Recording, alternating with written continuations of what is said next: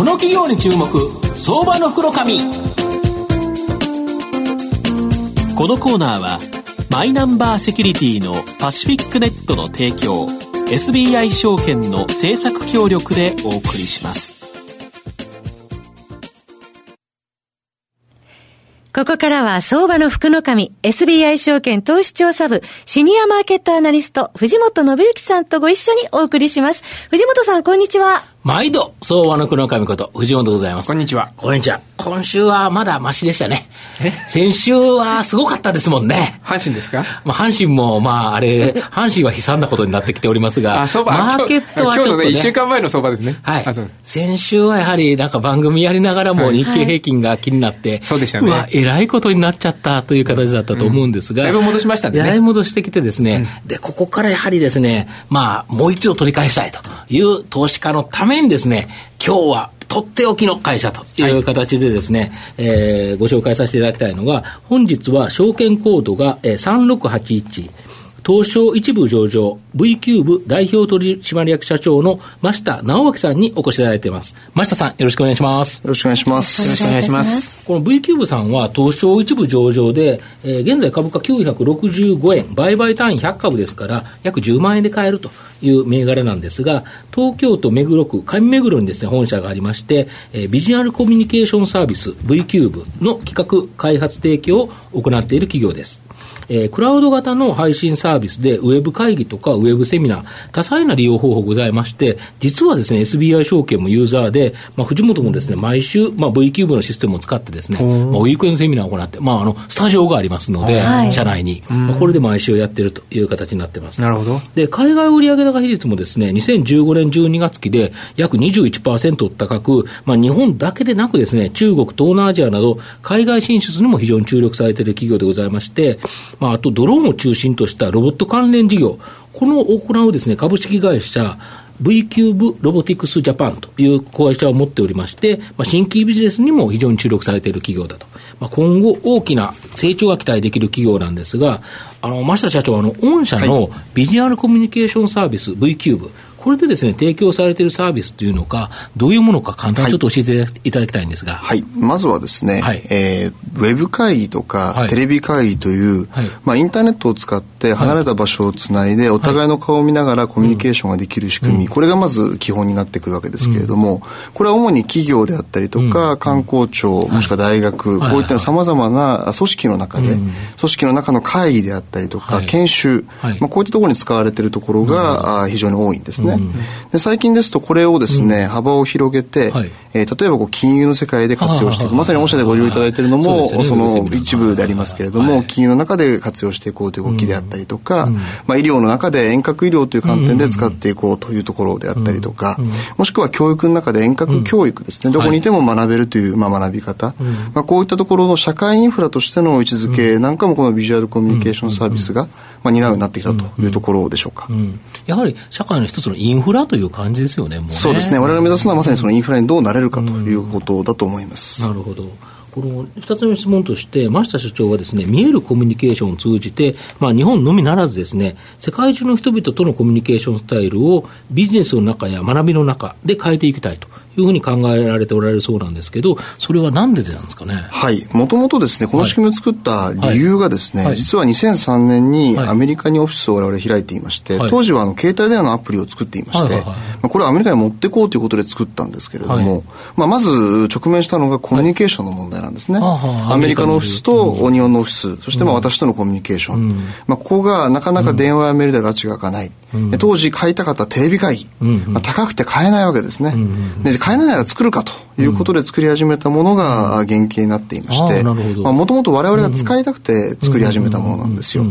いざ使ってみると、これ世の中で同じようなニーズを持ってる会社いっぱいあるよねと。でこれを活用してもらうことによって、今までこう距離の壁で困っていた、まあ、こういった方々が救われていくかもしれないと。まあ、我々みたいなんですね。でこれは日本国内だけではなくて、グローバルに使えばより効果は大きいわけです。日本国内、まあ、もちろんこれだけでも効果はありますけれども、日本のみならず、その世界で活用していただいて、このコミュニケーションスタイルを変えていきたい。まあ、そうすることによって、このビジネスだったりとかライフスタイル、まあ、こういったことをもう少し豊かにしていけるチャンスがあるんじゃないかなと。まあ、こういうことを考えて、うん、えー、やっているというところですね。実際も御社自体が、御社のサービスの一番のヘビーユーザー、社長自らっていう感じですよね。はい、私自らが多分一番使ってる可能性はありますね。そうですね。はい、まあ、その使ってる理由の一つとしてですね、この増田社長はシンガポール在住ということなんですけど、はい、まあ、御社の海外展開の現状とですね、今後についてちょっと教えていただきたいんですが。はい、あの、そうですね。私も今朝シンガポールから飛んでまいりまして、はいはい、まあ、普段はシンガポールを中心にしながら展開をしているわけですけれども、まあ、よくまず聞かれるのはこのシンガポールになんでいるの？と。はい、税金ですか？と、まず大体聞かれるんですけど、そういうわけではございません。はい、まず、その我々アジアでのデファクトスタンダードなろう、デファクトのプラットフォームになろうとして動いていますから、まあ、このアジアを知るという意味でも現地にいないとわからないことが多い。まあ、特に、現地、まあ、日本ではすでにある程度の規模になりましたので、0から1のフェーズは終わって、1から100を作るフェーズに来ていますけれども、海外ではまだまだ0から1を作るフェーズなんですね。はい。で、現地の様子はやはり行かないとわからない。まあ、こういったところで現地に、まあ、今日起きながらですね、うん、展開をしているというところになってきます。うん、で、まあ、あの、正直、私年間60万キロぐらい飛んでまして、地球12周分ぐらい回ってるわけなんですけれども、まあ、そもそもテレビ会議という出張しなくていいツールを売ってる会社の社長じゃないのかという質問もいただくことはありますけれども、まあ、実はこういったツールって2つの考え方があって、まさに無駄な移動を減らすということができるという効果と、あとはどこにいても仕事ができるという効果がやはりあるんですね。なので私がシンガポールにいようが、インドにいようが、アメリカにいようが、日本の仕事でもアメリカの仕事でも、まあ、シンガポールの仕事でもどこでもできると。まあ、こういったところをいかにこう体現して、まあ、見せていくかということを、まあ、今やりたいと。いうところであるわけなんですね。で、ここで今海外の展開ということで見ると、こういった考え方を持って今シンガポール中心にやっていますけれども、今中国とシンガポールが規模としては一番大きくなってきていまして、それ以外のインドネシア、マレーシア、タイ、こういったところでの展開を進めるとともに、はい、今年からはインドにも展開の幅を広げまして、インドの教育という分野であったりとか、最近ですとこのスマートシティというキーワードがインドでも非常に注目されてい。るところでもありますので、まあ、あの、このところに力を入れて展開をしている。で規模で言うと、うん、日本のはるかにでかい市場があるわけですね。まあそうでしょうね。ただ目先で考えるとまだまだ、あの、すぐに変わる市場ではなくて、日本よりも時間はかかりますけれども、長い目で見たときに、この大きな市場を取っていくためには今行くしかないということで、えー、まあ少し早い展開ではありますけれども、積極的に海外展開をさせていただいていると。いうところでありますやはり中国とかインドとかも、やっぱ国土が広くて、日本より移動が難しいから、はい、そうするとやはりこのビジュアルコミュニケーションができる御社のサービスっていうのは、やはり不可欠になってニーズは高まっていきますね。ニーズは高いですよね。ただ、それがまだ、そこまで顕在化してないから、ここからというところですよね。はい。で、やはり、その、うん国土が広いということに加えて、うん、インフラがその、ここまで、まあ、なんでしょう、発展してない。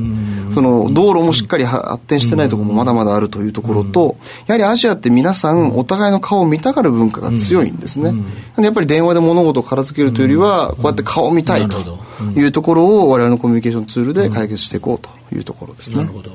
最後のご質問なんですけど、まあ、御社の今後の成長を引っ張るもの、こちらを教えていただきたいんですが。はい。えまず一つはですね、え世の中の文化が変わっていくことなんですね、うん、これは我々も今10年近くこのビジュアルコミュニケーションの、まあ、啓蒙活動をやってきておりますけれども、はい、ようやくちょっとずつ変わってきた兆しがあるかなと、まあ、まだあの一般に普及しているものではなくて、おそらくこのスタジオにいらっしゃる方も、聞いてらっしゃる方も、ほとんどの方が使ったことがまだないんですね、でただ最近あの文化が変わってきたというところの特徴で、例えば、あ在宅勤務、はいはいはい。まあ、こういったものをやっていきましょうという動きが、観光庁もそうですし、大手企業でも本格的に動き始めましたよね。そうですね、はい、在宅勤務になると何が必要かというと、当然ウェブ会議が必要になってくるわけです。でそして、えーまあ、どこでも働ける働き方、こういったものを追求していこうという動きになってきますので、まあ、ここでやはりどんどん文化が変わって兆しが出始めたと。で省庁の移転、こういったものも一つのきっかけになるかもしれませんし、さまざ、まなこういった世の中の変化、これが大きな牽引役になるんじゃないかなと。で我々はそれをしっかりとサポートしていくことによって、うん、さらに世の中を変えて、うん、まあ、よりよりこう暮らしやすいというかそのより豊かなビジネススタイル、うん、ライフスタイルを実現できるんじゃないかなとに思っていますね。なるほど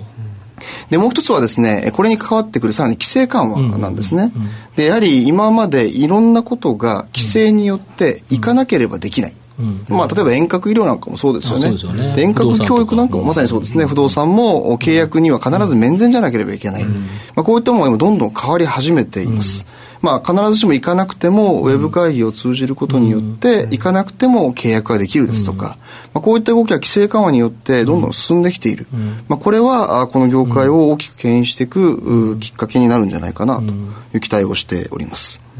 で、こういったことをですね、日本国内だけではなくて、まあ、グローバルに広げていくということになるわけですけれども、うん、まあ、目先はですね、確かにこう、為替が今非常に厳しい状況。まあ、あ、あの、そうですね、10%から下手すると通貨なので20%ぐらい円高になってしまっているという足元の厳しい状況。まあ、これは我々にとってプラスでは決してございません。まあ、ただ、我々があまり短期で物事を考えているわけではなくて、えー、こういった日本だけではなくて、アジアの国々の文化、こういった教育、医療、そして社会インフラも変えて、うん、えー、我々がインフラとなって世の中を支えていく、うん、まあ、そうすることによって長期的なあデファクト、うん、まあ、プラットフォームとして我々が存在する、うん、まあ、そういったビジネスをしっかりと長期的視点で作っていきたいなというところでございます。社長あれですか？あのフィンテック、はい、いわゆるその金融と IT を融合したフィンテック。これ活用支援サービスなるものもやられてる、はいようなんですけど。そうですね。どういうことなんですか？やはりですね、フィンテックといってもですね、はい、あの、すべてがデジタル、まあ AI とかそういったもので片付けられるわけではなくて、必ず相談って生まれるんですよね。で、相談が生まれると、じゃあそれを何を使って相談するのかと。はい、やっぱ相談は店舗に行くのかというとなると、それは厳しくてですね、はいはい、そこを我々のコミュニケーションツールを使って遠隔で家にいても相談ができる。まあ、こういった社会になっていくはずなんですね。で、我々今フィンテックアダプターということで、はい、我々のビジュアルコミュニケーションの機能を取り込むことができる。フィンテックのサービスを展開している会社が、我々の仕組みを取り込んでいただいて、ご活用いただける。まあ、提供していただくことができる。まあ、こういったものを提供することによって、えその、自動で全てこう、AI とかデジタルで実現される世界と、アナログな世界を我々はつなげていこうと。なるほど。まあ、こういったところをやらせていただいています。このあたりもね、非常に楽しみな事業ですね。はい。そうですね。まあ、ちょっと最後まとめさせていただきますと、まあ、VQ さんはですね、人と人をつなぐですね、ビジュアルコミュニケーションサービスを提供している会社ですと。で、ネットを通じて世界中の方と見える状態でコミュニケーションができると。うん、で、クラウド、ドローン、ロボット、フィンテックなどですね、うん、本当に様々な投資テーマに、としてですね、注目できる銘柄だと思います。まあ、ブイキューブの、まあ、今後ですね、この大きな成長に期待したいなと思います。今日は3681東証一部上場 V キューブ代表取締役社長の真下直明さんにお越しいただきました。間下さんありがとうございました。どうもありがとうございました。藤本さんありがとうございました。ありがとうございました。ありがとうございました。証券コード3021東証マザーズ上場パシフィックネットはマイナンバーに関税対応した情報機器データ消去サービスをはじめとする IT セキュリティサービス、そして IT 機器の中長期レンタルなどで企業の IT 化を支援する IT ファイナンスサービスを全国8拠点のネットワークで展開するオンリーワン企業です。取引実績1万社を超えるスペシャリスト集団、証券コード3021、東証マザーズ上場パシフィックネットにご注目ください。この企業に注目、相場の福の神。このコーナーは、マイナンバーセキュリティのパシフィックネットの提供を SBI 証券の政策協力でお送りしました。